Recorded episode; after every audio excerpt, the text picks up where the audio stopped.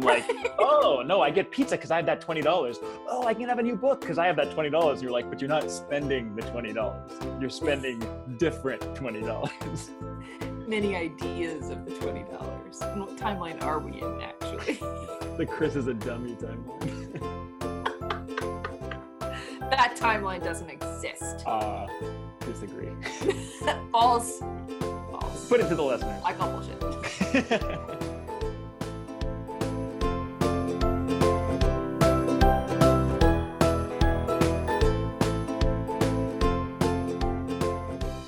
Income tax, eh? Let's talk about tax, baby. Let's talk about you and me. Wait, no, that just goes further downhill from there. Nobody wants Sandy singing.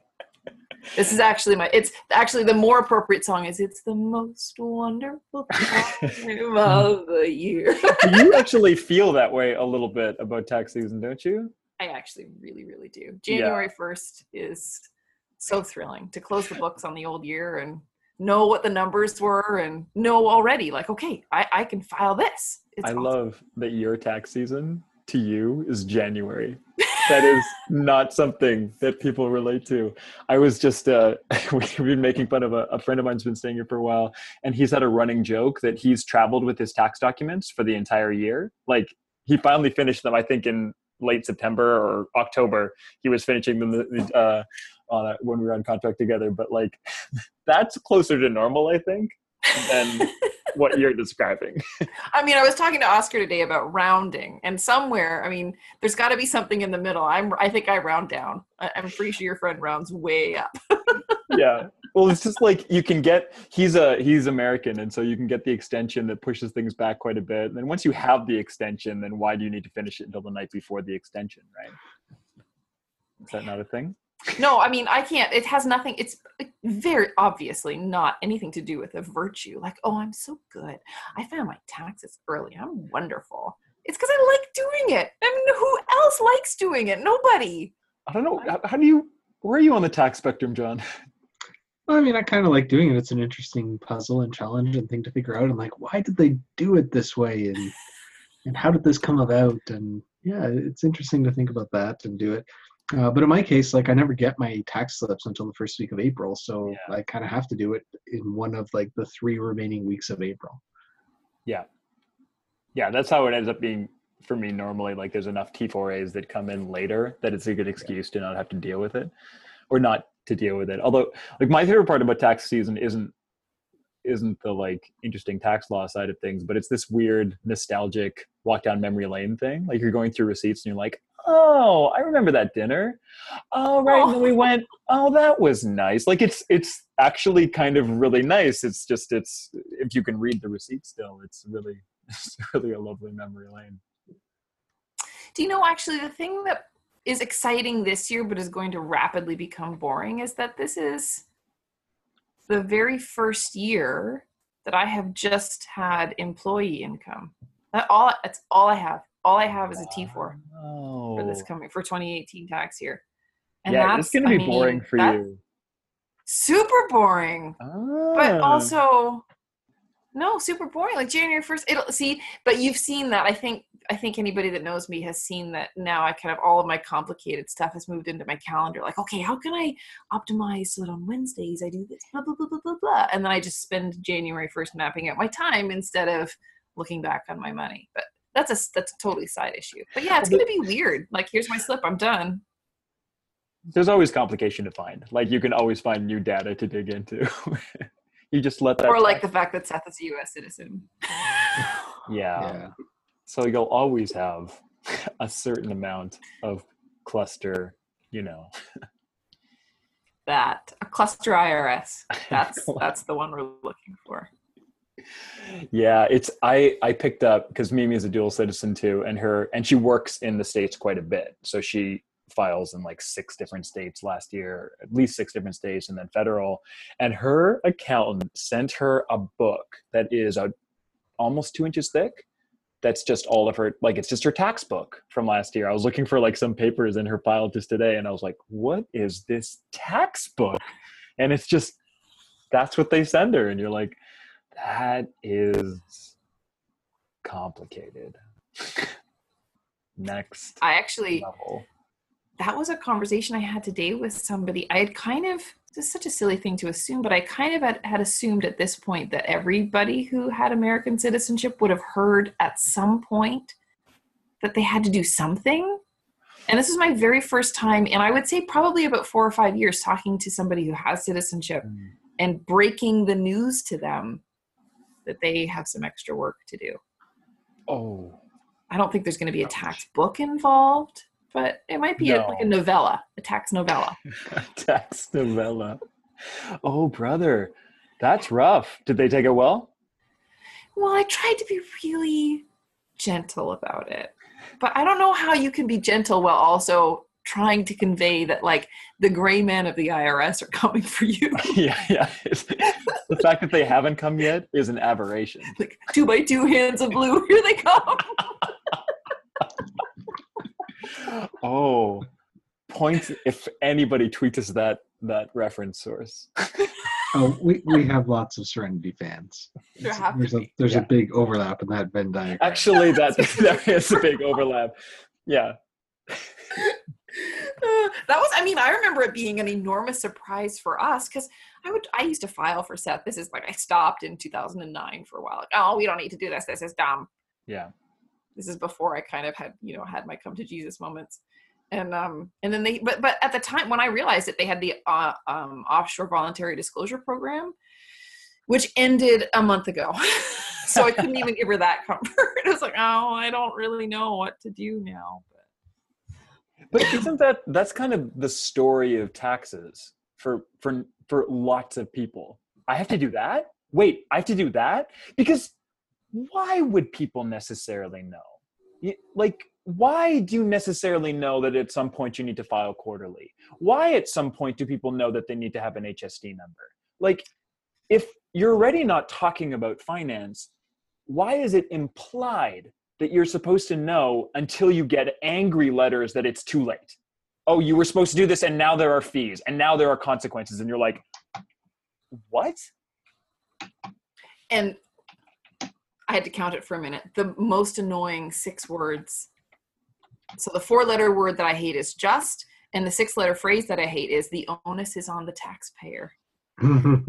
That's actually something, one of the things, just after I realized that John wasn't Matthew Inman and did not write the Oatmeal comics, I found out that we shared a real problem with the onus is on the taxpayer. I remember having like a cross-stitch thing. Anyways, a long time ago. But this whole idea that, essentially, when you go back to the government and say, I had no idea that I had to do this, well, the onus is on the taxpayer to have figured out that they don't know something.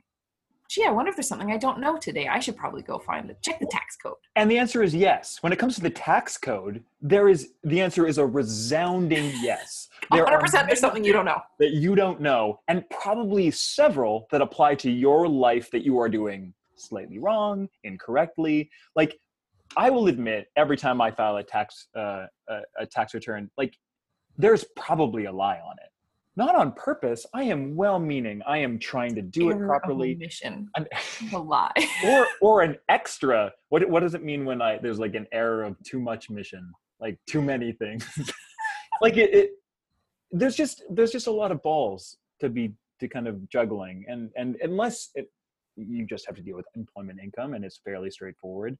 But even then, there's just lots of elements, and so yeah, that onus on the taxpayer is a very silly thing. Mm. Especially, John, we were talking about this not that long ago. Like, we're at a point now where if you forget something, Revenue Canada already has it filed somewhere. Oh, excuse me, the Canada Revenue Agency already has it filed somewhere, and they tell you that you missed it. Yeah, a lot of stuff. Like, they've got copies of all your T4s and T5s and T3s, and a lot of times now they're even going to have a good handle on what your like realized gains and losses are if you're investing, and other things likely too. That it wasn't you I was having that conversation with, actually. You saying that made me remember. It was with John Stapleton, who hopefully we're going to have on the show at some point in the future. He said there's 43 questions that a volunteer tax clinic person has to ask to fill out the form for, just kind of a basic tax return. And the government knows 40 of those 43 answers. Yeah. Already. And autofill my return is now a thing, which is an awesome little service. Yeah. But then that also makes it even harder for you to be like, well, what did autofill miss? Because now I'm not going through my big stack of paper that I got in the mail or that I printed off from, my various online accounts to go through and be like, yes, this is in. Yes, this is in. And it's like, it's almost as much work to just put it in myself as it is to try to use autofill and then find the things that it missed. What a super fun game. But I'm like, but autofill is an awesome new thing, and I'm glad that they're at least doing some kind of innovation along those lines for a lot of people. I remember a couple of years back, the biggest innovation was that you'd be able to pay your, remember Plastique? Maybe it's still around. You could pay your, for as long as you paid a 3% fee, you could pay your tax bill with your credit card. I remember that. Yeah. That was the innovation at the time. Thanks, FinTech. It was not that long ago that you could get your return by direct deposit instead of receiving a check. Oh, yeah. Oh, checks. Oh, those yellow checks. Oh, yeah. Olden days. Yeah, like 2010 or something. Like, it wasn't that long ago that that came out. Well, as we know, the CRA is always sprinting ahead. Really on that forward edge. Innovative. Well, to be fair, NetFile's been around for a long time. I guess that's fair. Yeah, I'm loath to give them credit. Why is that? so loath to give them credit. I actually don't know. Yeah, no, I'm loath to give them credit because of all those reports where when you call the CRA, in fact, like 3 out of 10 times you'll get the correct answer. Yeah, and it's worse for the self-employed questions, which is always the like. As soon as you start dabbling in anything, like that's the stat for any question, but like when you start dabbling in those gray areas, whether it's difficult to come up with an answer, but people will give you an answer, whether it's correct or not. They won't even hesitate. Confidence. It's, like, it's not about, well, that's actually a gray area and here's how to think about it. It's, nope, you can do that, or nope, you can't. And then they just... Well, I don't know. A lot of times I've not gotten answers and I'm like, do I report this on the income account or the capital account? And I'm like, maybe? Yeah, that's if you need to get a couple of levels up.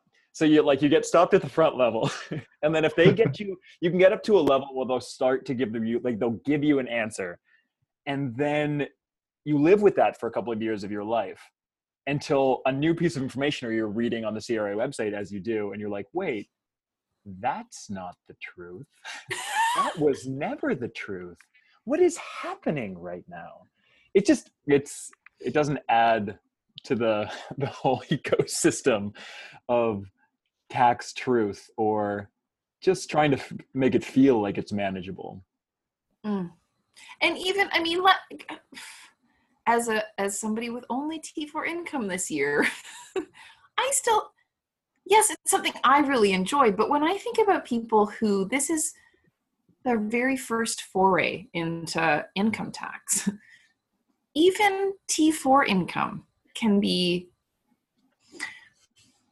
I know what I'm trying to say, and it's this.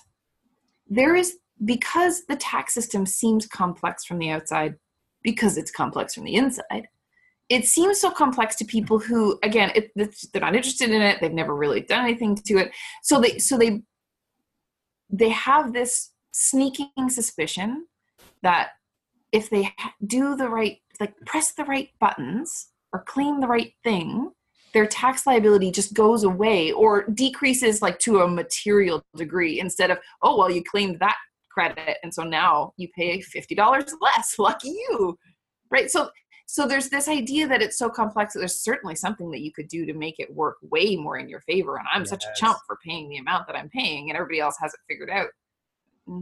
It's just not the case. Well, isn't that the whole... And I hear that from lots of people that, they have very basic like, T4 income and that's about it, and they're like, well, I'm going to go to my accountant, I'm going to pay a couple $100, but they're going to help me like save that much more on taxes. I'm like, you don't have any tax saving opportunities. Like, you have a very straightforward tax situation. But it's not better for self-employed people that have more tools, because they'll sign into something like TurboTax and they see that gauge on the side, which is how much they need to pay, and it goes down as you put in more deductions, and they'll just go back and they'll keep putting in more deductions and be like, oh, I need to get it down to zero. Like that's the game. And you're like, well, that's not what we're doing here right now.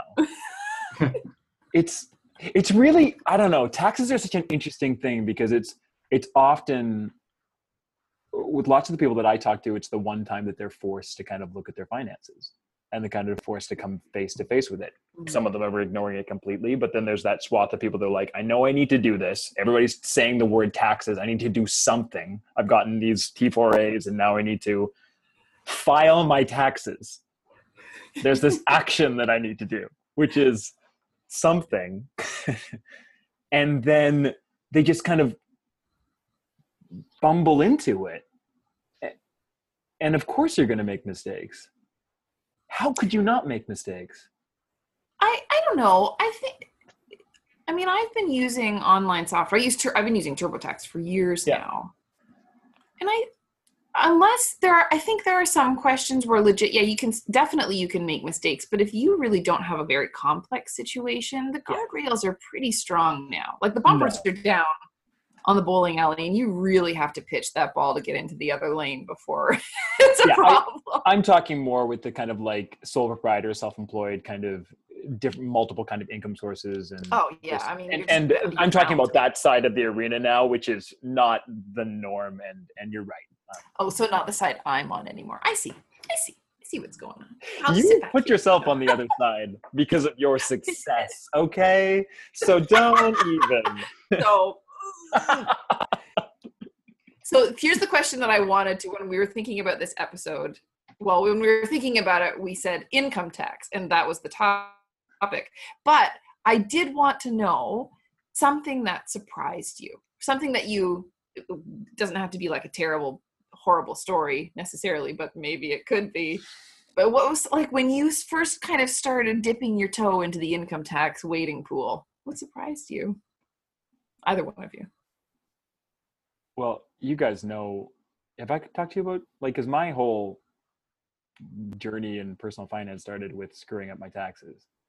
Do you guys know the story at all? It's like, everything surprised me. Every single thing. I've been surprised almost at every turn with taxes, and still have a fair amount of fear comes tax season, even though I'm much better prepared.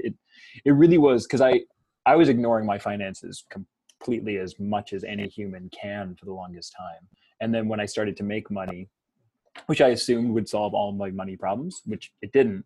I remember like I hadn't filed my taxes for years because for a while my dad took care of it, and then I moved away and didn't realize that it was a thing that I had to do as an adult, and I wasn't making any money, so I thought it didn't come up. So when I started to make income, I was like, oh, I have to do my taxes. So I logged into TurboTax, and I made mistakes, which is fine. That is not the end of the world to make some mistakes. But the CRA came back to me and they were like, hey, you made some mistakes. Can you clarify a few points? And that was terrifying to me. And so I just ignored that letter, and then the next letter, and the letter after that. And then they called, and I was like, yeah, I will definitely call you back. And then I just stopped answering the phone for that. And that was the thing that actually pushed me over to kind of starting to face my finances and like to sit down and figure out how to budget. And like that entire process started with me screwing up my taxes. But it was just, I didn't understand how income taxes worked. I didn't understand the concept of what a deduction was, because I didn't understand. Everybody kind of had talked about when I was growing up, you're sitting in a group of farmers and everybody's complaining, oh, I don't want the crop to be too good because I'll get into a higher income bracket. And this like sense that I always had just peripherally was that you could get to a point where making more money didn't make sense. Like that's how I understood income brackets, kind of peripherally. And so when I actually sat down, it was like, this is how the marginal tax rate system works. This is how a deduction can help you. This is how the government thinks about it in terms of like, you need to spend money to make money. And so you don't have to get taxed on the money that you spend making money. Simplistic way to look at it, but it was just, and then, just those basics. And then like, how does CPP fit into that? And the fact that you can't deduct away CPP, and how this kind of all connects, and how to think about doing it on my own, because it was never really automatic for me. I was never working a job where they took it off automatically. I had to figure it out.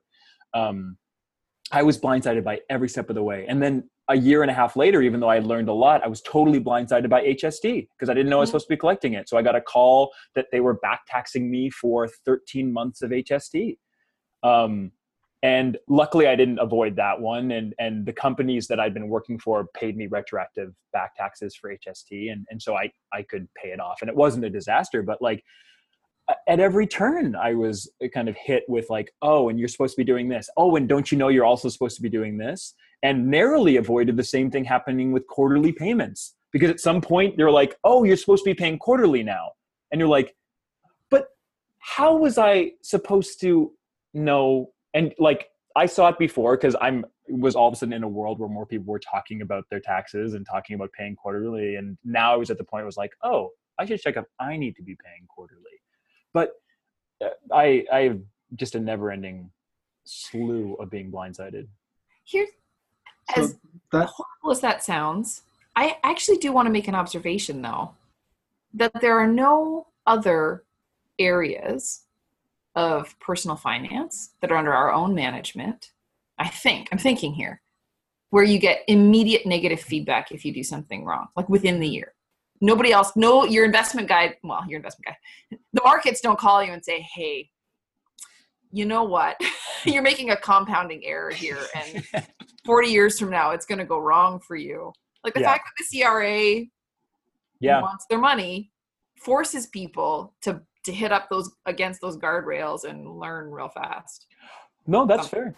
That is fair. Like it's not always the case. I think that you can make mistakes for a while. And if for some reason, I don't even remember the mistake that I made originally that they were calling about.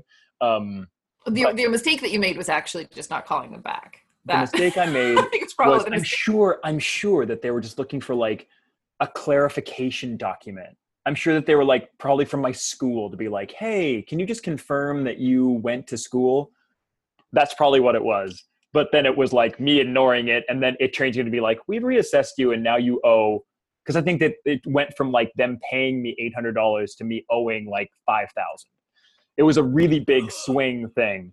And I was like, but a very effective behavior changer that I am grateful for all kinds of reasons. But the moral of the story really was for me that it was the avoidance, that not the mistakes that was the problem. It was just the fact that I had no capacity to talk about finances or to ask people for help. And I thought that was such a massive failure. Everybody knows how to do this. I screwed it up. I can't reconcile this. I don't have the tools for this. And so the only tool I had was avoidance. So that was my tax beginning. And I still am like, I still have that like nervousness about taxes. I really enjoy other people's taxes, but with my own taxes, this nervousness that I'm missing something and that I'm going to get blindsided by something. And that like, it's built into my financial childhood, my financial infancy. John, what was your big surprise? Well, I mean, I'm not sure I've ever had like a really big surprise that's hit me. I've been kind of lucky that way. Helps when your dad's a CA. Super, super helpful. Yeah. I mean, some things have always sort of puzzled me. Like I was a student for a very, very, very long time. Time to look at my T2202As from the university, which show your various tuition amounts, and the amount that you get as tuition amounts is not the same as what you pay every year in tuition. And it's because the school charges a bunch of other fees, like ancillary fees and campus upgrade fees and all this that aren't quote unquote tuition. So then you don't get credits for those. But then you also get these other credits that you didn't necessarily pay for, don't bear any resemblance to what you actually paid for textbook amounts. And it was always weird that like there were these separate lines for like textbook amounts that were tied to how many months of school you had, regardless of whether or not you bought books. And there were at the time too, I can't remember what the other one was called. It was like textbook amount and something else amount, and they were both a formula of the number of months you were in. I was like, why are there two lines for this? Why is there one line of like, instead of $200 and like $75 or whatever it was for each month that you were in school, why isn't it just one number? because these are very obviously simplifiable. And it's just some of that stuff that I'm like, why isn't this just simplified a little bit more? And it's just, I think it has gotten a little bit better over the years. But the thing I was going to jump in and say was you got surprised by having to pay quarterly. I mean, that was also something. Fortunately, it didn't happen to me because I'm still a small supplier for HSD, but it happened to Kelly, and it's happened to Sandy, as I recall. And that was one of the first things that we worked on together, was sending him this letter to the CRA to be like, hey, your page says you may have to pay quarterly installments. And it didn't really like make it clear that you had to. You're like, yeah. And when it says you may have to, then you think, well, they'll tell me if I have to, and otherwise I probably don't. And that's not what they do. And so yeah, lots of people get with this surprise, you have to pay quarterly. And so we wrote them some letters, and they actually updated the wording on the website. Oh, did they? Look at you guys enacting real change. Wow. Well, John, that was all John, because I didn't even remember what happened. I mean, I remember the bad part. I don't remember the good part. You were the victim that started it all. That's right. Ground. Oh, no. Yeah. And there's another one that, again, hasn't hit me, but just due to luck, because I read about it somewhere else, which is, I don't think I've ever seen a prompt come up that's like, you have a non-registered account, you should be thinking about this. Which is the T1135. So if you have more than $100,000 of cost basis assets outside of Canada, so if you have US stocks, ETFs that trade on the US exchange, you have to file this disclosure form outlining what those holdings are in your non-registered accounts. And once you hit that threshold, you got to keep filing this stupid form. And there's pretty big penalties if you don't. And I'm like, but how would you know that you had to start? And is that relatively recent? Did that come when U.S. persons reporting came to the financial institutions? However long ago that was, five? Yeah, it's about 5 years or so. Yeah. Okay. Yeah. Mm-hmm. Mm-hmm. It's our neighbors to the south. Yeah. Requiring all of our information. Yeah. So, and that's a weird one. I'm like, that looks bad. I don't know if I should hope that I will ever get to the point that I have $100,000 in U.S. assets, or if I should be like, I'll just start buying VUN instead of VTI once my accounts are getting a little bit bigger. And that's on $100,000 cost base? Cost basis rather than market value. Okay. Which is just like another thing to track, right? It's, yeah, you can't just, it's not an easy visual thing to take in. Yeah, you can't just check your account balance and be like, oh, it ticked over to six digits. Yeah. Now I got to start reporting this. I might well be into six digits, but as long as my cost basis isn't there yet, then I'm okay. It's the same. I can never sell something and realize the thing and reset the cost basis. The same kind of fun thing with HST being like $30,000 on a rotating 12-month basis instead of on an annual basis, like calendar. Because everybody, when you tell people they're like at $30,000, that's what you're talking about. They're like, okay, I think I'm still good. But the month can start at any time. And they're like, oh no. Like it's just, I need a spreadsheet. It's just harder to add up and kind of like conceptualize in an easy way. You can't just check your tax return for that year and be like, oh, it's more than 30,000. So therefore. And again, somebody somewhere sitting at a desk gets a little notification that, ooh, that person needed to pay quarterly now, or that person is on the hook for HST. We should probably send them a letter that's telling them that they owed us from 3 months ago and now they're in a penalty situation. Well, if they got the notification because somewhere automatically that happens, surely to goodness, the person who owes the money would appreciate a similar notification prior to it being overdue. Maybe a letter that says, you may have to pay HST. Please, the technology is there. Somebody to see. Please, check with your tax professional to see if that's the case. Like, what system works better by notifying the bureaucrats before you notify the people who owe the money?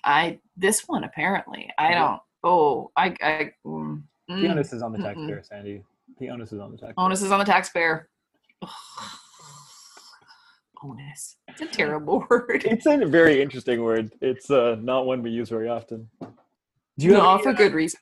Do you have any good things that surprised you, Sandy? Oh, I mean, honestly, the fact that Seth had to file taxes in the U.S., that surprised me. Yeah. Because it was surprising, because it's not true here. So, and not only that, the thing that bothers me actually the most about filing the U.S. taxes, it's not a big deal. He's a stay-at-home dad. He actually earns zero. It's not that hard. It's the FBAR reporting. Yeah. So every account that he has a name on, it's not just the balance at the end of the year or at a certain time. It's what was the highest balance through the whole calendar year. I have it. I've got it in front of me. I can scroll through it. It's fine. Just for some reason, it really burns me up. I've got to do that. Yes, it's still at 15 Harry Walker. I hate typing out the address. I just don't like it. I hate everything about the FBAR form. So we have. They probably have it anyway. Right? What would be the purpose of today's surveillance nanny state if it wasn't to have their fingers and like a little eyeball camera, like at a casino, on everybody's actual finances, so that they can catch you if you do it wrong? But then they go like. This is the thing. This is how it feels so often: is that taxes feel like a test. You know, it's not me telling you what I did so I can pay you taxes. It's me going, right? That's it. That's what we're cool, right? And just hoping that you get it right, even though it's your life. And shouldn't you know about it? Although that's not necessarily true, because there's lots of things that you can miss in your own kind of financial life. But. Well, I mean, even a really basic one that a lot of people miss through kind of no fault of their own. If you're an employee and you go on maternity leave, and you have, and lots of people get a top up from their employer, there's nothing to trigger you into thinking, well, all my life somebody else has taken the taxes away, and at the end of the year it's roughly equal. There's no reason to think, gee, I wonder if both of them are taking the right amount. Maybe I'll owe money at the end of this year. And plus you have a newborn baby with you, or an adopted baby, or whatever it is. Like, for the first time you're going through this huge thing, and now suddenly you also have to go like, well, let me just calculate my minimum benefit rate here, and I'll check these two pay stubs and make sure they're taking the right amount. Come on, that's ludicrous. Well, isn't that? And I'd be actually really interested, because I know that you work with lots of people kind of in this transition zone, and I don't really, but like that's one of the big rubs when you enter into retirement, right? Like, all of a sudden, if you're a normal employed person and you're taking from RSP and you're taking from taxable sources, all of a sudden you're responsible for doing that taxes, and you see it. It comes into your hands, and you're like, you owe, thousands of dollars every year in taxes. And that friction point, which has always existed, but not for you. Yeah. It's that pre-point, and this is why I would think that you were so many people complaining about, oh, RSPs, they're just going to tax you. You're going to pay so much in taxes. And it's like, you pay the amount that you paid in taxes. Like, it's obviously more complicated. There's thresholds and all that. But like, all of a sudden you're responsible for it, which is a big thing. It's a big change. Yeah.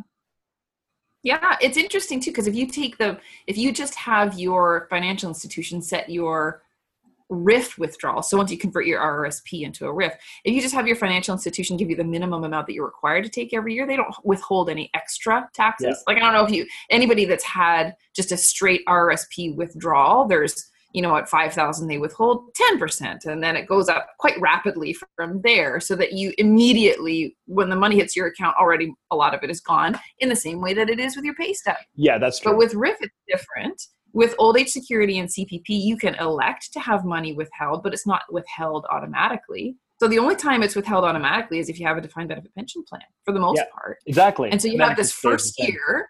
Yeah. You go so most people don't retire December 31st, and you have a half a year where you've got some employment income, so that tax year is weird.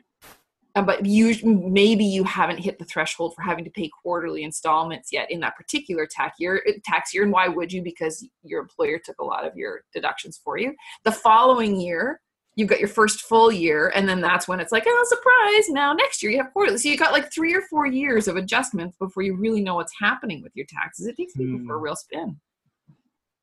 So that's where taxes get really interesting. Like, when they're in somebody else's life, not in your own life. Oh, I see. I would hate all of that. No. Personally, if you're going through that, that's really annoying. But from an outside perspective, like that's where it's like, oh yeah, bounce all that stuff. And you know what I find very interesting about us is that when it's my own, it's very interesting, and when it's others, it's not that it's that, but it feels less compelling when it's somebody else's. I don't know. It's still compelling. It's very, very interesting, but not quite as shiny and amazing as when it's my own. I find other people's taxes so much more interesting than my own. If I never had to deal with my taxes, I'd be a happy person. But I'm very happy to learn about, you know, other people's taxes and tax implications and tax arbitrage and all that stuff. I think tax planning is really, really interesting, but not my own tax planning. No. Well, you can't do your own planning. Well, that's not true. I'm sure that's not true for a lot of things, but it does feel a lot harder to step outside your own situation and look in and say, okay, well, objectively, here's what's happening. You just have this visceral, like, oh my goodness, I'm inside my own life and it's terrible. I have too many, like, I can't get the clarity. I can't get the simplicity of being like, no, this is the numbers that we're working with. I'm like, no, but what if this, and which is probably how lots of people feel when they're working in their own numbers. But this is the advantage to having somebody from the outside just tell you which numbers to look at and to avoid some of the nuance. But yeah, taxes, man. Taxes. Sorry, I said man again. I know, right? It's like Evening Sandy classic. Morning Sandy would never call me man. Not ever. Not even ever. One time. Not even one time. It's one of the other things that's really interesting about taxes to me is whenever I'm doing workshops, people like to talk about taxes in the abstract. Like that's always like, especially when, because it's often with lots of people that are self-employed, people love to talk about like minutiae about what's deductible and what's not. And to share stories and to like really get confident, being like, no, you can definitely do this, but you can't do this. It's like the whole workshop can fall into a rabbit hole of tax deductions. It's funny to me that like, it's one of the, I don't know, in the kind of realm of financial conversation, in a community where money is not talked about very often, weirdly taxes can be a thing that's talked about a lot more readily. Like it's a bit of a safer space for some reason. I'm not sure why. But it's also sort of amazing that in those sorts of conversations, I don't know if it's happened so much for you, but there are so many misconceptions about taxes, like especially when you're talking about deductions. People are like, oh, well, that's a write-off. It's like free then. Oh yeah. Unicorn money. Yeah. Well, like that's not how write-offs work, and so that's a super common misconception that if you can write something off for your business, for the side business, like you go out for dinner or something, and it's like, we talked about work, I can write this off. But first off, meals and entertainment, you can only write off half of it, and then secondly, writing it off means that it takes away a part of the income that you then have to claim. Like it subtracts from that income. It doesn't mean that it becomes free. It's more like a discount at whatever your tax rate is. So if you're in like a 30% tax bracket, it means that you got like 30% off your meals. So you don't want to go and like spend money on things you don't need just because you can write them off. So if you're not going to go out for dinner anyway, you probably don't want to go and do that. Yeah. If you don't need an upgrade to your laptop, like don't upgrade it just because you can then write it off. Like, all of these things. No, that magic write-off wand is such a funny thing, and really something I did believe before I got into finance, because that's how people talk about it. That exact thing is like, oh no, we talked about work, we can write it off. And you're like, oh cool. Tell me more. Let's write it off then. I'll write it off right now.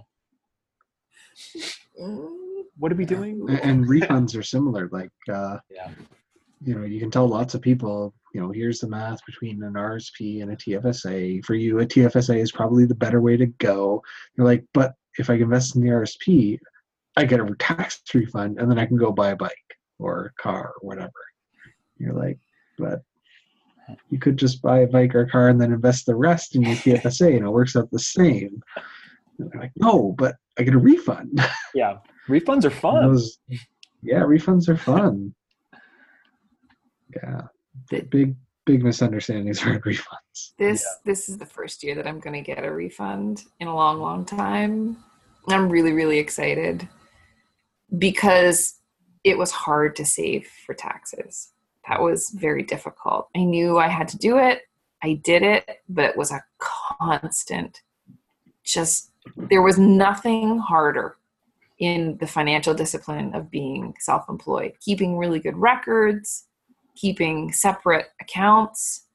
Oh, that's part of keeping good records. But all of that stuff was a walk in the park, but like taking money off when an invoice got paid and sticking it into an income tax account was like cutting my own arm off. That was horrible. And I only just as you were talking about refunds realized like, oh, I didn't have to do that this whole year and I get money back. I'm so excited. Sorry. Okay. I'm calm now. Therefore, refunds are exciting, man. Yeah. That's like, sorry, John, refunds rule. Apparently. They rule quite a lot. I like to think I get my own refund because of my fear of taxes. I'm a chronic oversaver for taxes. And so I expect there to be money left over. And honestly, like I use it to like scare myself into oversaving. And so that I use that for my TFSA kind of contribution. And that's how I like lump save because there's usually an amount left over. I use it to, that's like where my wedding contribution came from last year. A big chunk of it came from over tax saving. That makes super good sense. Well, it's just if you're scared of it already, because I wouldn't. I don't want to overstate in my own excitement about the first refund in 1,000 years. I don't want to overstate that. You know, the opposite of your point, John. Like just aiming for a refund, or like, oh, I'll just save $100,000 this year, and then when I owe $18,000, I'll have a refund for myself. Like obviously, nobody's advising that you do that, but. But yeah, you do hear a lot about refunds, a lot. Or actually, do you know what's something that bothers me a lot, which is weird to be bothered by?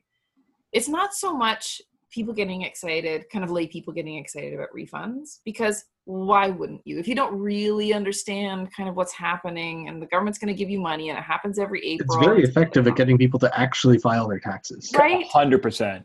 Yeah. The thing actually that bothers me is the concept of the refund as something that virtuous people use to do virtuous things with instead of it being part of your net income for the year.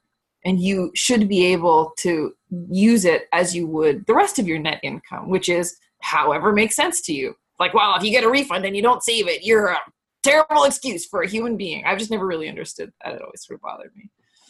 I think like virtuosity aside, virtuosity is a different word. It is. It's a very interesting movie as well. Continue. Okay, that's something to think about for later. I think that it is an opportunity. Like extra money is always an opportunity. Sure. You know, like, and I think that's the way it's kind of phrased. But I know exactly that's the tone that comes along with it so often, and the like, if you don't, you're an idiot thing, which is, it's just that's not necessary. But you know. A lump sum is always a great opportunity to do something that you want to do that you haven't done, you know, or like to get ahead with something.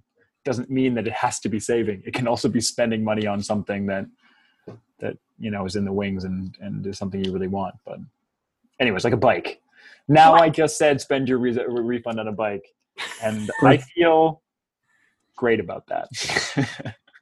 Of course, the flip side of that is the point that if you're sitting there, you know, in the RSP deadline season, early January or whatever, even earlier in the year, and you're like, okay, I'm going to save for retirement. I'm going to take this pile of money that I've got. I'm going to save it for retirement. And you're choosing between your TFSA or RSP to do that. And you're like, I'm going to do it in the RSP because then I'll get a refund.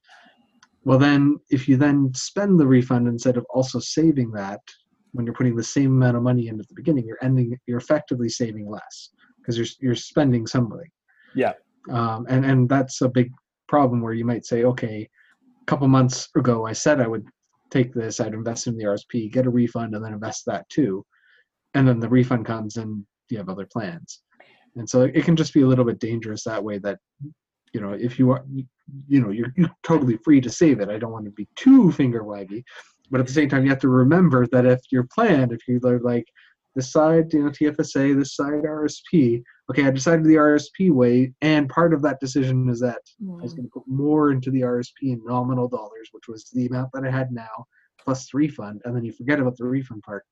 You're shortchanging yourself on your long-term savings. It really is an amazing mental opportunity, though, to get to feel like you're doing both at the same time, like you're cheating the system. Like it's a too good to be true situation. You're like, I'm saving for retirement and getting what I want all in one. How amazing is this? And yet again, it is too good to be true. It's just double spending. Look, it's, I mean, we all are prone to that. It's a little bit of money or a lot of money maybe. And you look at it and go, oh, I'm going to save that. And then at the same time, you go, oh, I'm also going to spend that. Yeah. I'm going to do it at the same time. Yeah. That's a problem. And it's not just with RSP refunds. It's with many things. Yeah. It's with that $20 of cash. That's where it always happens for me. Like having $20 of cash in my pocket and then I spend it on my credit card 3 times. I'm like, oh, no, I get pizza because I have that $20. Oh, I can have a new book because I have that $20. And you're like, but you're not spending the $20. You're spending different $20. Many ideas of the $20. And what timeline are we in, actually? Yeah. The Chris is a dummy timeline. That timeline doesn't exist. Disagree. False. False. Put it to the listeners. I call bullshit. Oh, man. Yeah, a very minor surprise for me was in the construction of the T2125 tax form, which is what people who have self-employment income have to report on. Oh, yeah. And there are a number of categories there for your different expenses. So you put like your income and your various expenses, and in there is an option to use some of your, if you work from home, to use some of the expenses of your home as legitimate business expenses, and you prorate everything. Like, yeah, okay, I have this much of my room is dedicated to my desk, where I spend 50% of my time here working and 50% of the time screwing around playing video games or blogging, or that doesn't actually earn income or whatever. So I'm going to write off this square footage of my apartment or my house at a rate of 50%. So it's effectively like this much of my square footage. So that works out to, 4% of my rent or whatever I'm going to write off on my taxes. And then you go into the form and there's a line there that says rent. And you're like, great, that's where that goes. And you're wrong. Well, wrong. Same thing with vehicles, isn't it? There's a weird double thing where it's like your the use of your vehicle, but then there's another, like, anyways, I don't remember because I haven't done a statement of business activities in a while. Yeah. But yeah, like further down, there's some pre-selected categories for if you're using business use of home expenses. Business use of home expenses, heating, and stuff. But rent isn't there. And you have to put in like other rent. And I'm like, it's my biggest expense. Why isn't this on the form? Mine was always computer supplies, computer and online stuff, like website hosting, all of the many different automations and online services that I owned for my, like just always stuck in other, and it was always the biggest part. And I used to look at it and go, is this auditable? Is this the thing that make, I mean, it's fine. Come have an audit. I will enjoy every moment of it, but do I have the time? No. Anyways. Yeah. It's weird what ends up going in other and what is standardized in the line items, like telephone line now. Yeah. Really? I don't know. Computer supplies. I like the idea that like website hosting. A little side business. If I hired a lawyer, they would get all the money and I'd work for nothing. Professional services. Professional services. It's all right. It's a write-off. It's okay. Ring, ding, ding, da. That's the write-off one. It's a thing. Best one. It's gonna be a thing. Mm-hmm. Yeah. There. We solved all the tax issues. I think John still has a list. He's looking at it right now. I'm looking at my list. I've got pretty much everything crossed off. I don't know if we want to like do a quick, message of some sort to end it off. Like, hey, do your taxes. Like, if you don't owe money, you will probably get money back. Like, they do try to set the system up so that if you have employment income, you're getting taxes taken off your paycheck more than you really need to, so that you will get a refund to encourage you to go and file. And in a fairly simple tax situation, it's pretty easy these days, especially with autofill as an option. You just get an online software and go do it. And there's a couple of video tutorials that are out there now that show just how easy it is. You know, it gets a little more complicated with other kinds of income, like self-employment income and the like, but. Do you guys, like, when you talk to people, do you talk to a lot of people who haven't filed in a number of years? Is that a story you hear a lot? I don't tend to hear that very often. And I think it's because we have kind of a self-selecting audience that ends up coming to spring. Yeah. More so when I was in school, not so much now. Okay. And in school, it was like, I didn't have any income, so why would I file? I'm like, because you got tuition receipt and you file that, and then you start building up your credits. So. Yeah. It's something I hear a lot. Like actually, yeah, on the point of tuition credits, another thing I hear a lot is people are like, when should I use my tuition credit? I'm like, you don't have a choice. That, the tuition credit just gets automatically applied when it can. It's just going to happen, yeah. Forward. You don't need to worry about it. One less thing to choose. Yeah. So you hear that quite an awful lot, Chris. Yeah. Yeah. People like, I haven't filed my taxes in 4 years, or we're just trying to get control of the last 3 years of taxes and you know, which is a lot, like multiple years. It's a big job, and it can really start to pile up and become a really daunting thing. Yeah. And especially like I've heard it a fair amount from young parents who are missing out on benefits because they haven't filed, and often benefits that would make a huge difference to them. You know, it's people that are not like making no money, but making not a ton of money. And that's one of the reasons why they think it's not that important, or that they haven't prioritized it, and just kind of not realizing, like you were saying, John, it's just like, it's the gateway into a lot of that world. It's a gateway into a lot of benefits and credits and ability to really, to get some real cool stuff. That can make it. And have a history of returns if you need to like get a mortgage later. Yeah. Well, and you know, it creates, you need to do it in order to kind of create that trail for CPP. You need to do it to like create RSP room. You need to do it to access child tax benefits. You need to like, there are all those things that I think that people see the stick side and the carrot side of taxes, I think a fair amount, which is, it's something to remember, especially if you kind of need something to encourage you to get it done. You know, but it's there. I mean, how many millions of unclaimed benefits are there out there? Income tested benefits that the only way you can get them is if you file your taxes. Loads. Yeah. Actually, well, I mean, in a situation like that, now probably not for people who are self-employed. Generally, the volunteer tax clinics don't say yes to that. But if you are an employee, or you don't have any, like if you're on ODSP or any of those things, for whatever reason, I mean, for most benefits, you would have had to be filing your taxes to get them. But if you are in a situation where you're like, I've got years to do, or I don't really know who to go to, or I don't have that much money anyway. There's a whole bunch of volunteer tax clinics that open up in the first few months of the year. And sometimes all through the year, depending on your municipality. And there's people there that can help get you straightened out. Well, and there do exist, like even for self-employed people, fairly affordable accountants, you know, I was really happy to find a couple of accountants that were great when I was going through my kind of tax stress that, you know, I don't think about my accountants in terms of, oh, they didn't get me they didn't get their fee back to me in taxes. Like the peace of mind that I both get and got from just having a tax, I think of them as like my tax buddy, like my tax ally. Like it's just not me alone. It's just, I get to have somebody to ask tax questions to, or if something were to happen, I know that it's like, let's do it together. I have somebody to call. If I get an audit letter, I have somebody to call and be like, okay, but that, I don't know. That means something. I'm not laughing at you. I am not laughing at you at all. It still means something to me. Because it can seem like this, even though I know I would say a lot more about taxes than the average person, I still feel the weight of the things that I don't know. And having that kind of ally is worth money to me.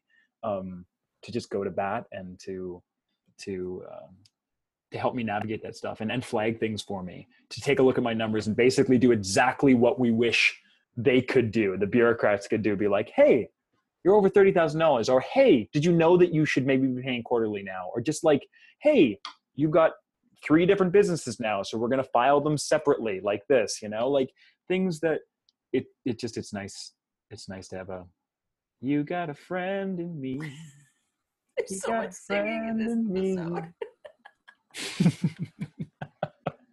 I say there's just enough singing. Is there ever enough singing? Not in Because Money. No, that is true. Thanks so much for listening. I'm Chris Entz, and I'm an advice-only financial planner at rags2reasonable.com. And I'm Sandy Martin. I'm an advice-only financial planner at springplans.ca. I'm John Robertson. I'm the author of The Value of Simple, a practical guide to taking the complexity out of investing, and you can find my blog at holypotato.net. If you liked what you heard, please go to iTunes and leave us a fantastic review. It helps more people find the podcast. And if you really like what you heard, check us out at Patreon, patreon.com/becausemoney, and donate a small amount per podcast. It helps us keep the show running. Have a great week. We did it!